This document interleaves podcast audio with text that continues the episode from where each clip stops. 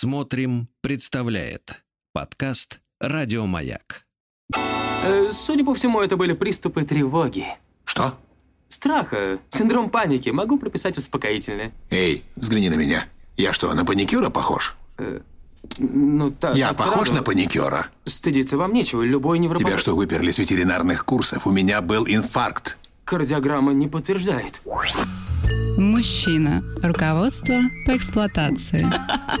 Друзья мои, э, пятница, мороз, э, холодрыга на улице, а в студии Анатолий Яковлевич Добин, который хочет э, познакомить нас с вами с темой безумия и тем, как с этим безумием бороться. Ну, видимо, своими средствами. Спасение безумных э, в руках самих безумных. Здравствуйте, Анатолий Яковлевич. Здрасте, здрасте. Рад Я вас всех должен, видеть. да, должен сказать, что в нашей э, видеотрансляции на платформе «Смотрим» присутствует еще и третий круг. В нем человек в очках за пультом. Это Владик. Друзья, мы познакомьтесь. слышу. От круга слышу, да. В кругу кругов, да. Ну и Анатолий Яковлевич, э, тема-то серьезная, потому что в отличие от всех тех персонажей, которых вы нам обычно описываете, эти еще и могут быть социально опасными. Да, поэтому будем аккуратны. Будем двигаться аккуратно. Посмотрите, пару передач назад, если вы помните, а вы наверняка помните. А мы наверняка не помним, доктор. Ну, конечно, у вас память как у хомячка. Что тут скажешь? Так вот, я обещал поговорить о безумии. Хотя это не моя тема, еще раз скажу. Я этим не занимаюсь. Тем не менее, об- о ней стоит поговорить. Мы уже говорили с вами немножко о паранойи, где другой воспринимается как злонамеренно преследующий. В обычной жизни мы сталкиваемся с людьми, у которых бред организован вокруг темы преследования, и их жизнь — это различные формы самозащиты от преследования. Ну, например, в форме жалоб в соответствующей инстанции. Соседи травят меня газом, не- чтобы завладеть моей однушкой. Прошу немедленно принять меры, прошу разобраться там, ну, что с этим сделать. Самое удивительное, Анатолий Яковлевич, э, я однажды читал новость о том, что мужчина 4 года жаловался в РУВД, э, что его облучают. А, наконец вскрыли по какой-то причине, там вода протекла, квартиру э, человек, который его облучал, и там нашли 11 микроволновок со снятыми крышками, которые он действительно урод включал. Вот, это- вот это самое поразительное. Прекрасно. Значит, работает. Да. Но если вы параноик, это не значит, за вами никто не следит. Да, так и тут. Так вот, смотрите, тема расстрела. так это как Да. с Хемингуэем. Помните, он тоже говорил, что меня подслушивают, а потом обнародованы результаты, значит, э, Да? ФБРовских э, дел угол- на него заведенных, и выяснилось, что действительно прослушивали. Да, да. Но это не отменяет того, что это могла быть его паранойя, понимаете, в чем проблема? Одно не отменяет другое. Так вот, тема расстрелов, которые иногда случаются в Штатах и даже у нас, имеет самое непосредственное отношение к паранойе. Часто, не всегда, но часто это люди, страдающие паранойей. Я возьму очень давний пример, потому что это не так остро и не так болезненно. А впервые случай таких расстрелов вообще в психиатрии был описан еще до Первой мировой войны, в 1913 году когда внешне вполне мирный школьный учитель Эрнст Вагнер, а, который лет 15 работал школьным учителем, вот руководствуясь собственным бредом, что его гены испорчены, он был в этом убежден, убил всех членов своей семьи в Штутгарте, затем а, взял два Маузера и отправился в свою родную деревню в городе Мюльтхаузен. Вот. И там а, жители, смотрите, он, почему он это сделал? Потому что жители этой деревни, как ему казалось, вернее, как он галлюцинировал и бредил, шептались о нем и распространяли по всей Гера- Германии самые гнусные слухи о его отношениях с животными. Вот, он был в этом уверен, он это слышал, как эти слухи распространялись везде и повсюду. Вот, и он отправился, и он объяснил это самозащитой свои действия, понимаете, исходя из собственного бреда.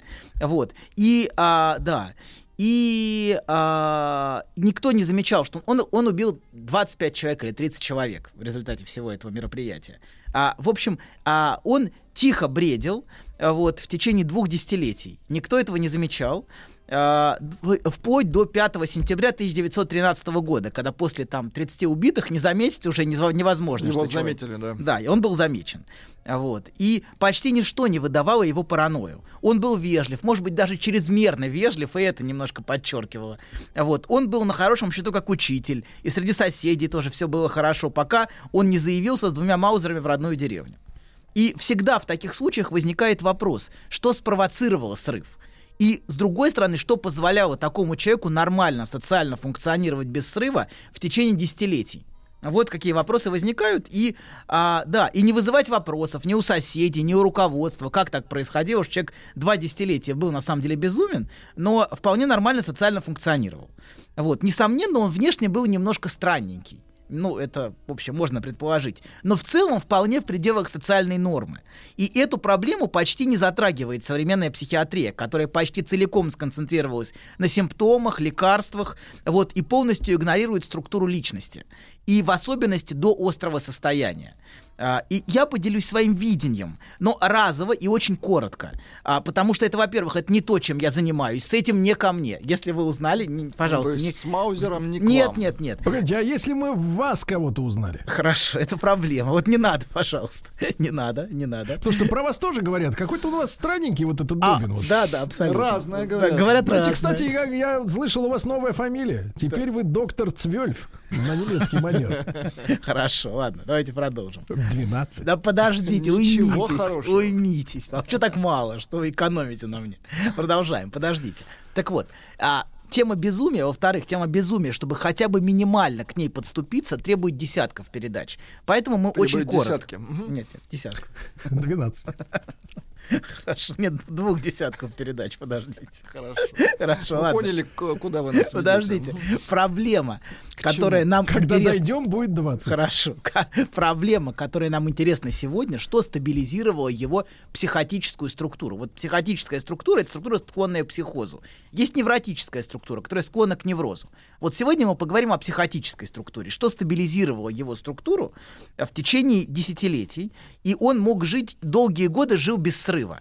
Вот. А, да.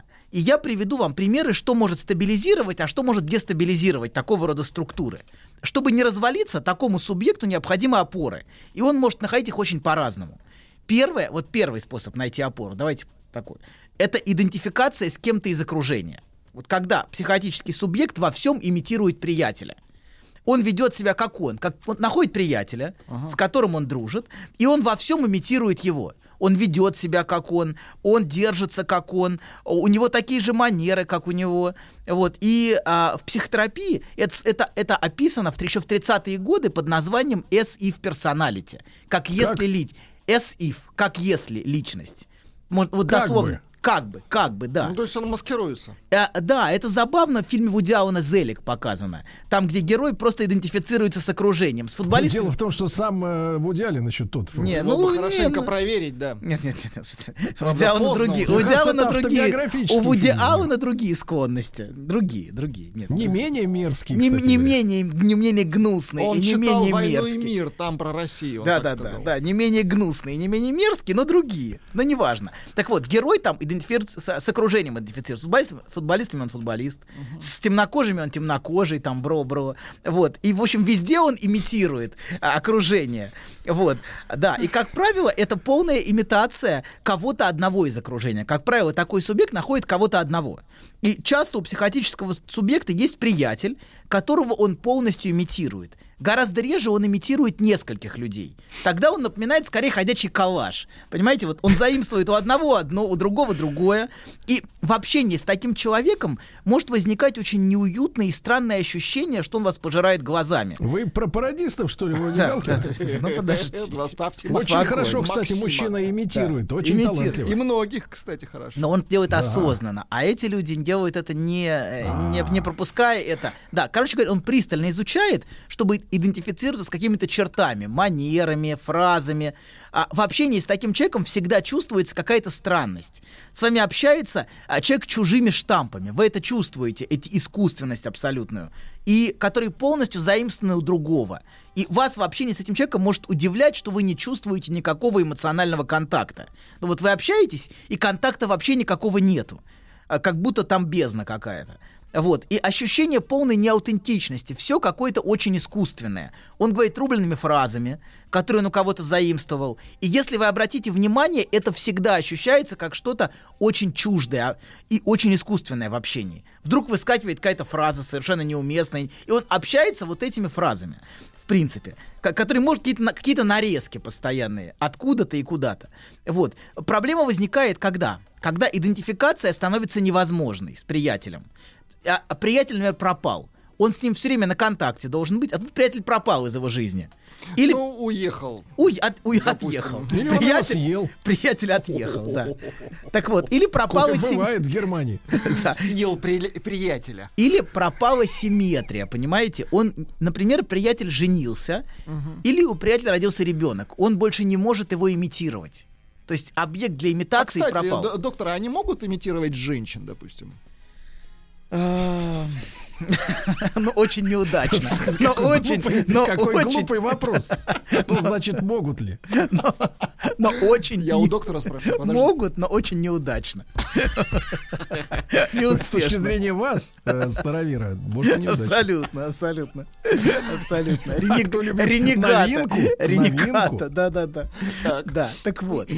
Продолжаем, значит. Так вот, утрата возможности так, для такой идентификации может подтолкнуть к срыву, если он не может больше имитировать кого-то. Это вот первый способ. А, вторая, второй вариант. А, Как, так, как способ, какой способ стабилизации? Это опорно-символическое место.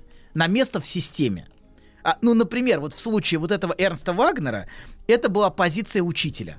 Он все время был учителем. Я учитель. Эрнст, надо уточнить, это имя, правильно? Да. А Вагнер фамилия. Вот. Да. Но не композитора. Не Я как-то композитор. разряжаю обстановку, как Хотя, могу. вот хотя композитор то- тоже, А, тоже был психически. Тоже на тоже, учете. тоже. Отвратительно. Да, Ну, да. очень талантливый. Так. Талантливый, да. Так Еще вот, раз, значит, э, как он, с чем он? значит, опора на место. На- он был учителем. Ну, И он- некое занятие. он опирался на то, что он учитель. Это была есть пост. точка опоры. Да, место. И, и он ведет себя везде и всюду как учитель. Вот он учитель, учитель и учитель. Вот, Ну, и вот на всегда. этой неделе видели, да, замечательную учительницу русского языка и литературы, Вот. которая э, pole dance э, овладела. Она определенно не, не сумасшедшая, понимаете? Она может расстаться с позиции учителя, Мы понимаете, знаем да? одного ленинградского профессора. Да, да, да, да, да, да, да. У она, она, понимаете, да, она Не по- не способна, профессора, а еще и реконструктор. она способна вести себя не как учитель, понимаете, и в этом ее плюс. Она способна раздеться, например, если я правильно Так. понимаю, да, вот, и выложить фотографии, понимаете, а это совсем учитель себя так не ведет, понимаете, да? Что она не настоящий Да, а Эрнст, абсолютно. А Эрнст Вагнер вот этот был везде и всюду учителем, понимаете? И он везде эту позицию Отыгрывал. отыгрывал все время, везде и всюду. Вот. То есть не танцевал pole dance, да? Нет, абсолютно, определенно, определенно. Да, в такой позиции может быть, например, позиция жены. И если муж ее бросает, у нее случается срыв и острый психоз. Или очень распространенная в наших широтах, вот особенно у таких психотических Что людей, значит в наших широтах? наших- Вы, Вы ты какой на что широты? намекаешь? на нашей планете, на нашей Вот, планете, вот. на нашей У на- планете. У нас в детстве была песня «Ведь мы, ребята, 70-й Что широты, а ты чьих будешь?» Мы Так крепкие вот, ребята. Вот это так. А ты позиция- ближе к экватору, я Спокойно. смотрю, к так в экватору. профиль, если. Пози- да, да, да. Позиция целителя. Вот позиция целителя. Они в большинстве своем, не все, я думаю, но в большинстве своем имеют психотическую структуру. Вот целитель, который лечит вот этими Доктор, ну вы у нас тоже целитель в Да, каком-то да, да. смысле. Позиция доктора тоже может быть такой, кстати. Если я сейчас вспомнил, помните фильм «Широко закрытыми глазами», Сергей? Помните, мы К обсуждали его? сожалению, помним. Так вот, Я представляю, лет через 10 так, а вот доктор начал сдавать себя потихоньку в 2021 году в эфирах. спокойно, спокойно, не Представляешь, торопитесь. что можно найти в вашей квартире? Какие аксессуары лечебные? Артефакты. Сергей, Да. такие, как у вас, у меня не найти. Ну, естественно, мы разные. Конечно, конечно. Так вот, а, продолжаем. Например, в фильме «Широко закрытыми глазами» вы, вы можете видеть как раз начало развала стабилизированной структуры в паранойю. А у него, видите, бред преследования начинает организовываться. Вот если вы посмотрите с его точки зрения все это, он начинает все это интерпретировать, что за ним ходят. Ну, вы начинаете, это все начинает, если вы посмотрите на это через призму как его бреда, станет гораздо интересней. И там показано, как герой, как герой а, пытается вернуть себе эту точку опоры в разваливающейся реальности, все время апеллируя к тому, что он доктор. Помните, он все время говорит, что он доктор. Он ходит и везде показывает корочку. Я доктор, я доктор, я доктор, я доктор. Вот. И он показывает всем свое удостоверение доктора. Помните, Во- везде просто. Это удивительно. Как вот я из ФБР показывают а, в фильмах американских, вот так же он с корочкой «я доктор». И это точка опоры для него. И вот в случае с Эрнстом Вагнером а, была точка опоры, что он учитель. Он учитель. И в тот момент, когда позиция учителя была поставлена под угрозу, а, Животными. Ну, не, ж- животные были чуть раньше. Вот. Но, а, да, он, видимо, оказался на грани увольнения. То есть это, он, он начал терять почву под ногами. Вот эта позиция, на которую он опирался, она стала уходить из-под ног у него. И в этот момент у него произошел срыв. А, закончился так трагически. Вот. Такой позиции может быть, наверное, позиция правильного ученика. Вот из позиции, если говорить. Э, некоторые странные ботаники, у которых вообще нет друзей, и которые все время в образе ученика. Он как ходячая модель ученика. Вот знаете, есть такие, такие, к сожалению, не очень здоровые дети, как картинка из учебника, во всем и всюду.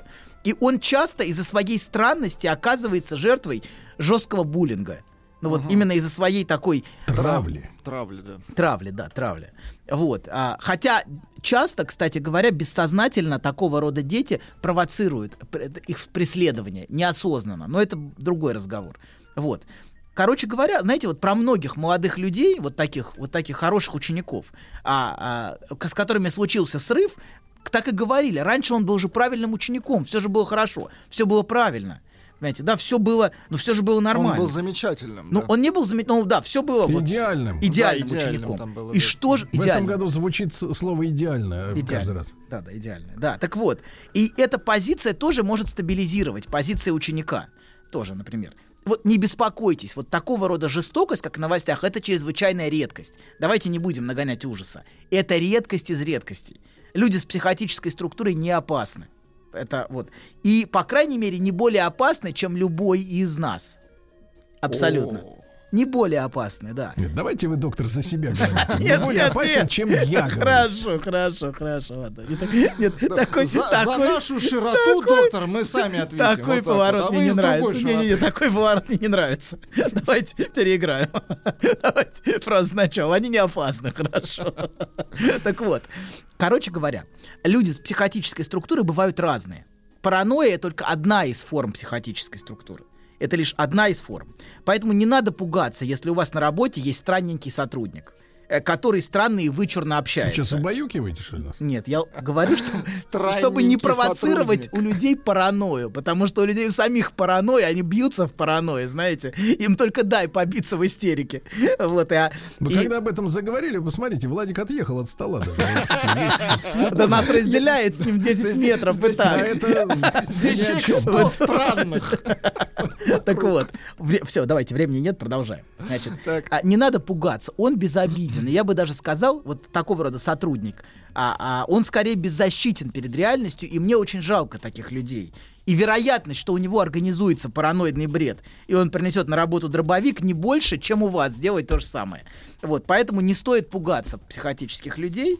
Вот, к тому же Это из учить... песни Джека Восьмеркина американца, да, у разных членов общества возможности равны. Вы так нас утешаете? Примерно, да. Так вот, а, к тому же, учитывая количество людей с психотической структурой, частота таких случаев один на миллион. Понимаете, да? Количество людей, а, чья структура психотическая, очень велико. Поэтому а, а, это один, ну, один на миллион возможно, но поэтому не стоит пугаться. И максимум, кому такой человек опасен, это себе. В принципе, есть высокая вероятность, то есть очень много людей такого рода сводят счеты с жизнью, скорее из-за невыносимости пребывания в реальности. То есть само пребывание в реальности для них совершенно невыносимо. А, а, хотя, конечно, потеря позиции жены, доктора, учителя, ученика, я не знаю, сотрудника а, может привести к возникновению сильнейшей психотической тревоги и ужаса. Например, чудовищного страха, что почва уходит из-под ног. Вот этот очень сильный страх может возникать.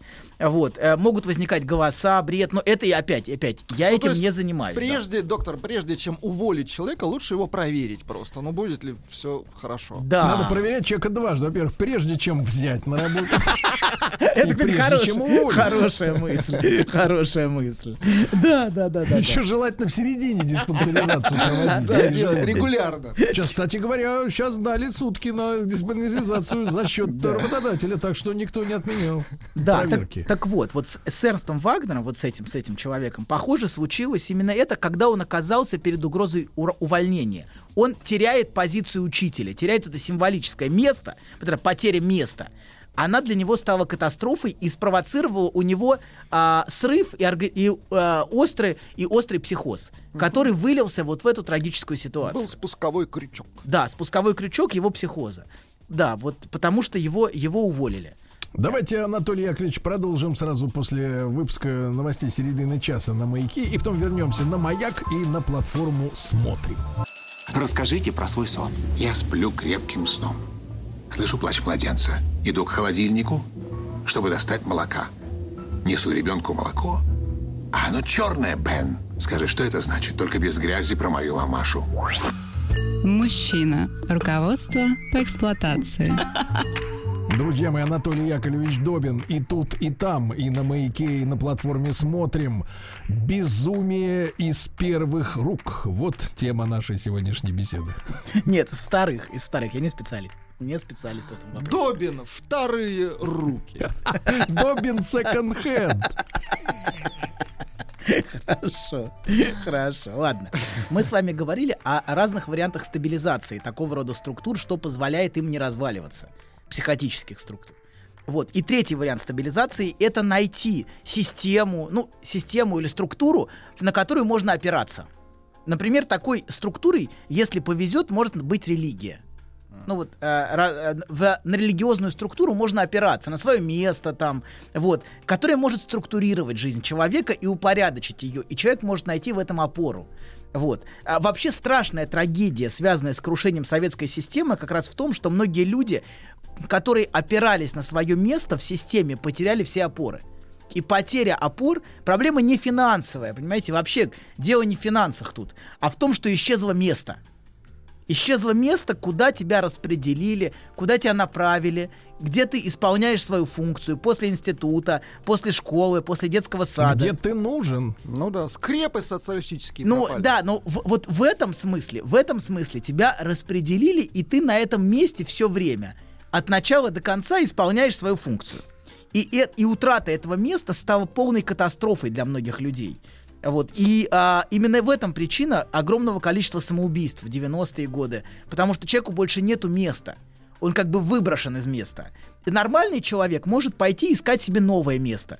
Но психотический субъект часто нуждается в том, чтобы его привели за руку, посадили и сказали, делай это. Вот он будет это делать хорошо, как правило, гораздо лучше, чем нормальный субъект. Особенно скучные виды работ. А, когда нужно выполнять что-то очень нудное, ну, вроде программирования, например. Не дай бог, я не, по- я не, я не говорю про программистов. Программирование Ничего разное, плохого. Программисты здоровые люди. Но иногда среди них бывают и не очень здоровые. Погодите, погодите, погодите. Или все здоровые, или не все, или все нездоровые. Вы не путаете Я не... Есть квантер общности, знаете, а мы не Доктор, используем. индийские программисты, их Существуют, да, много. существуют индийские программисты, такие бывают. Да, их- Пол Индии программист. Хорошо. Так вот, значит, а, и когда когда структура разваливается, и он теряет свое место, и никто ему ничего не объясняет, его увольняют, э, разваливается система, это для него полная катастрофа. Но его потребность в такой структуре может сделать его иногда и жертвой тоталитарной секты. Потому что в секте он находит свое четкое место, что людей заставляет идти в секту. Ну, грубо говоря, прибьется. Прибьется, да, прибиться куда-то. Пионер в поисках пионерской организации, знаете. И Организации уже нет, но он ищет, куда Ему там будут- расскажут, покажут, что нужно делать. Да, и каково его место в мире, и что делать, да. И часто руководит такой сектой уже очень давно и тяжело больной параноик. Очень часто руководитель секты — это параноик. Сексуальный извращенец. Но это другая, это другие секты, поинтереснее. Это уже хобби.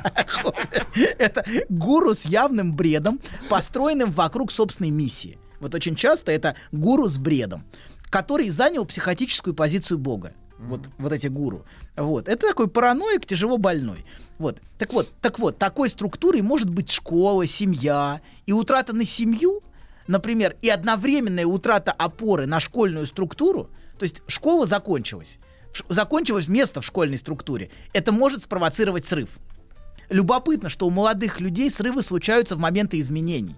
Вот это интересно очень. Будь то переезд от родителей на первом курсе или момент сдачи экзаменов. Вот момент сдачи экзаменов для такого человека это всегда проблема. Это переходный момент.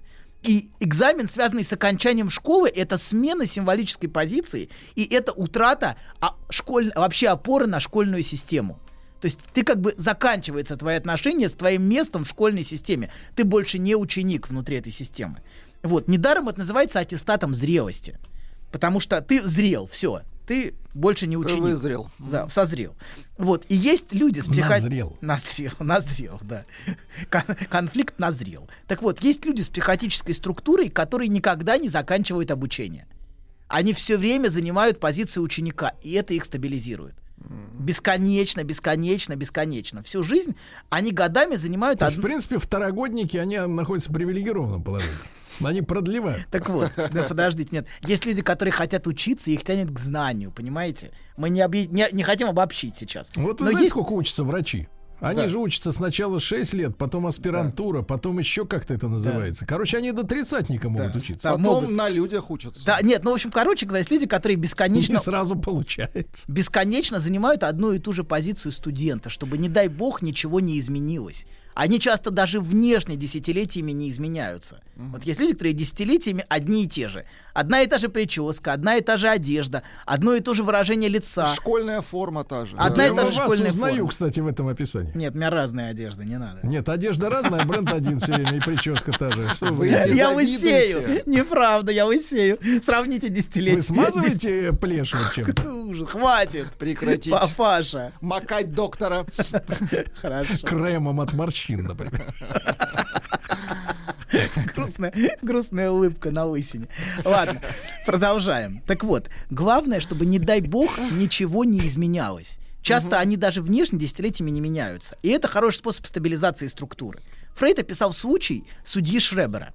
По его мемуарам был такой судья и написал мемуары. Не, Вот. был кот Шредера. Нет, а был Шребер, судья Шребер. А, Да, у которого психоз начался, когда его повысили.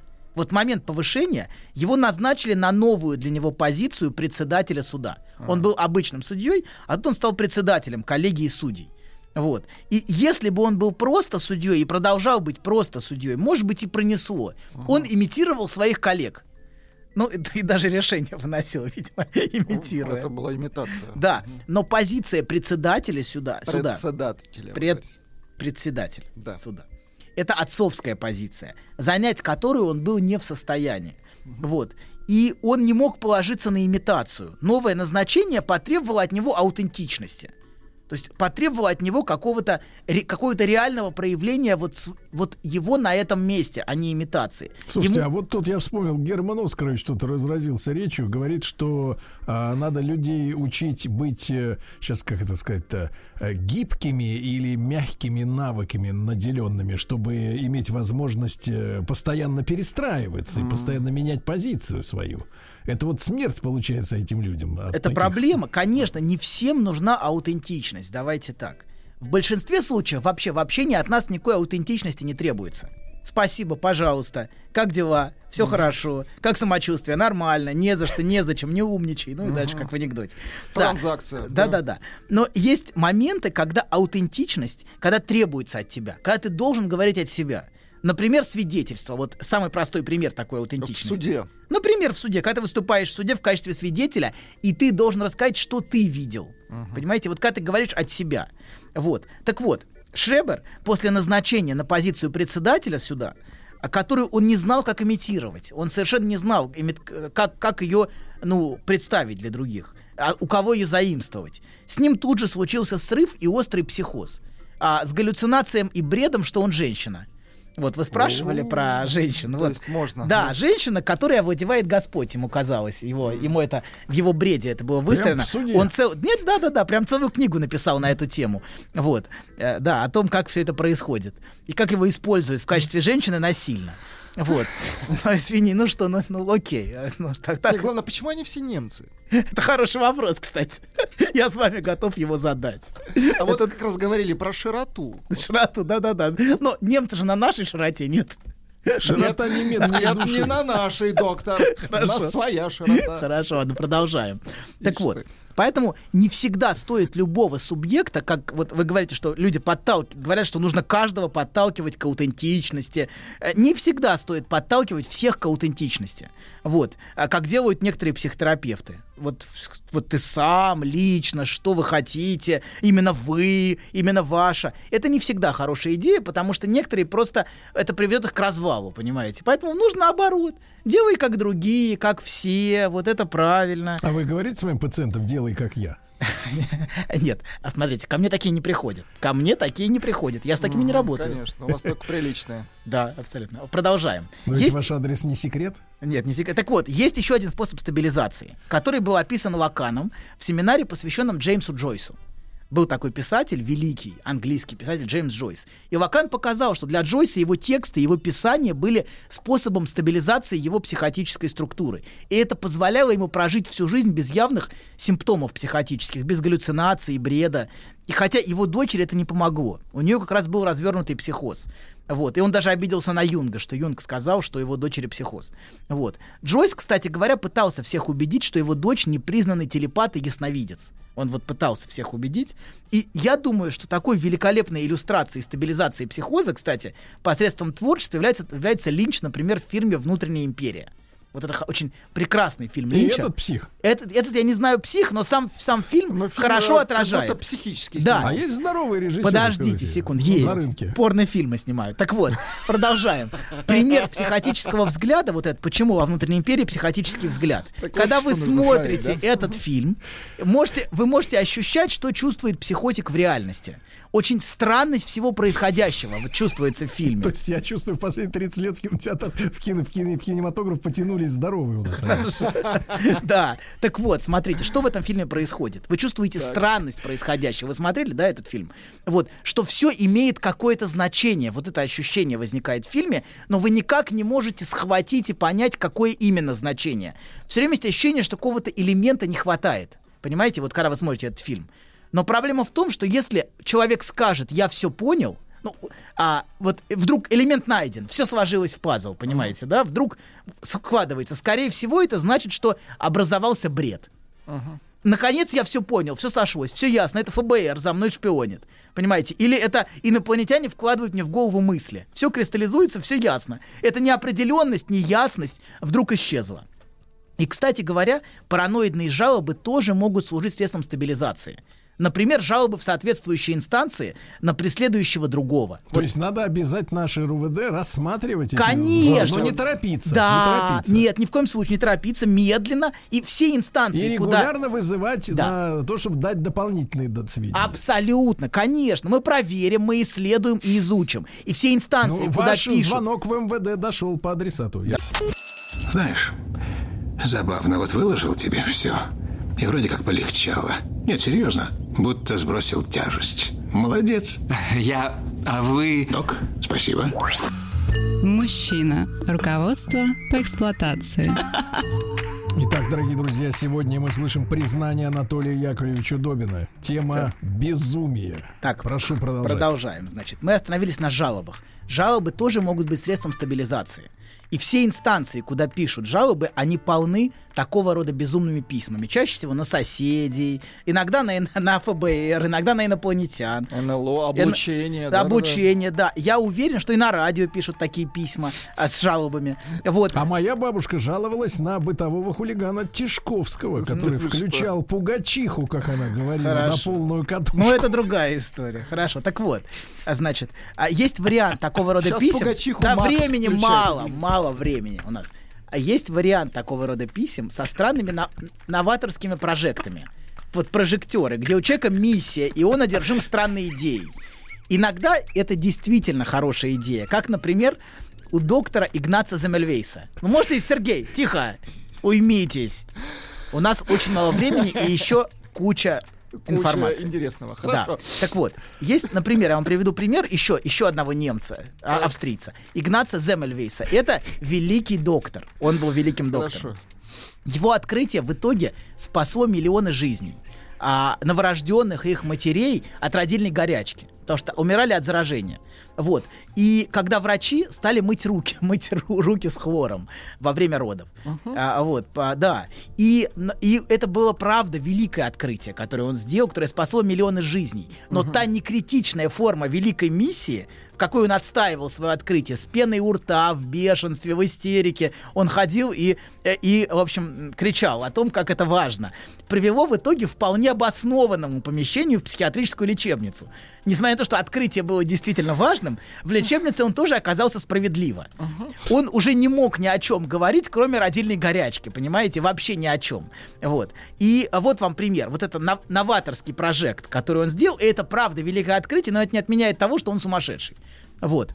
Так вот, по поводу жалоб в инстанции, мы про жалобы говорили. Важно, что у субъекта есть адресат, куда жаловаться. Вот то, что, на что Сергей сказал, Э, Это, это, это важно. это очень важно. Давайте сделаем фонд Росжалоба. Да, на деревне дедушки, в муниципалитет, в прокуратуру, на радио, неважно, с требованием срочно принять меры. И вот наличие конкретного адресата... Это такой предохранитель. Это стабилизирует, конечно. Написал, пожаловался, отпустила. Вот, нормально. Вот. Есть еще один важнейший способ стабилизации, это формализация.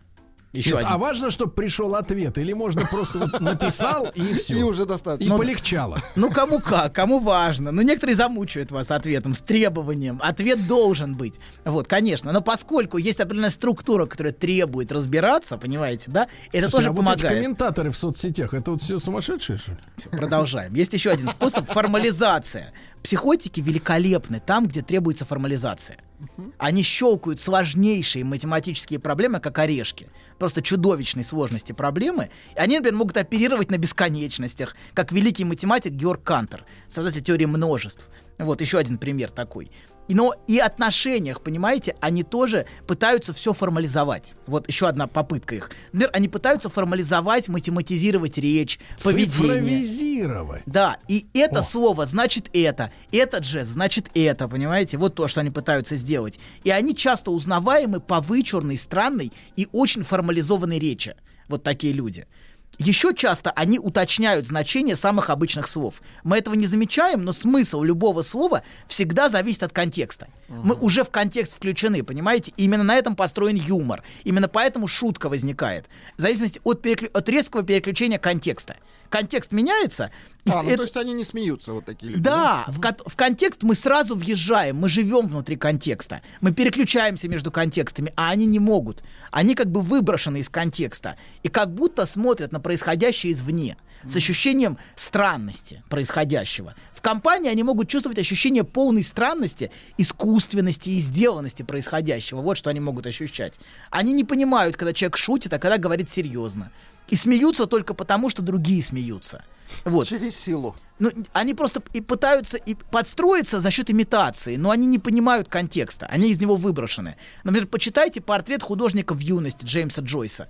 Вот. Вы можете увидеть ощущение странности. Он смотрит на своих одноклассников как на странных. Вот он описан как школьник там. Вот. А он, по сути, авто- это автобиографичное произведение Джеймса Джойса. И им сложно общаться из-за неоднозначности значений слов. Раньше, когда не было смартфонов, например, некоторые психотики ходили даже со словарями, чтобы понять значение слова. Вот они тут же листали в словаре Переводили. и искали значение слова. И, кстати, не случайно в читальных залах советских библиотек было так много странноватых людей. Вот именно вот в этом мире, мире слов. Так вот куда они идут, в библиотеке. Например, например, им нужно место, поэтому не закрывайте читальные залы, пожалуйста. Оставьте библиотеки в покое. Вот. Так вот, смотрите. Истеричка, чья речь неформализуема, она может, а, которая ищет аутентичного контакта. Истеричка всегда ищет живого аутентичного контакта. А, на- контакта, на который человек, такой человек не способен, она может запросто его дестабилизировать своим поиском контакта, своей живостью. Как, например, в фильме «Широко закрытыми глазами». Вот тут спросили сейчас, считаю ли я, что это, э, ну, что это все бред. Вторая часть для меня, конечно, это его паранойя. Вторая часть, вот он разваливается, она ищет с ним контакта, он полностью дестабилизируется, разваливается, и дальше это все его бред. Для меня, по крайней мере, я так это вижу. Мир рассыпается, мы видим преследования, какие-то странные вот ситу... странные, ну, Мы очень часто слышим в последнее время, я так вижу Да-да-да. художников. Да-да, абсолютно, я художник, да-да-да. Да Так были вот, бы это художники. по- короче говоря, пошло не по сценарию и приехали. Вот, для сравнения, для сравнения, истерички тоже важно, а, э, то- тоже может быть интересно значение слов. Истеричке тоже значение слов интересно. Тогда того, что говорит другой, но совершенно иначе ей это интересно. Ей интересно желание, что он хочет, вот что ей интересно. Зачем он мне это говорит, что он расстался с девушкой, он сообщает, что хочет иметь со мной отношения, или он ищет во мне утешение, или зачем-то еще, что ему нужно, на что он намекает. Она может с подругами часами обсуждать, что он ей сказал. Но, конечно, ей не придет в голову слову искать в словаре значение его слова. Понимаете, да? То есть, а он будет искать именно значение. И в этом вот для сравнения отличие а, истерички от, от, такого, от такого субъекта. Потому что ей тоже интересно значение слов, но ей интересно именно желание. И мы дальше будем говорить об отношениях. Дальнейшие Анатолий передачи. Ильич, но главная наконец-то. точка это следующее, товарищи. Росжалоба нам нужна в стране эта Точно, система, точно. чтобы предотвратить и спасти. Да, Спасибо, да, да. Анатолий. Еще больше подкастов «Маяка» насмотрим.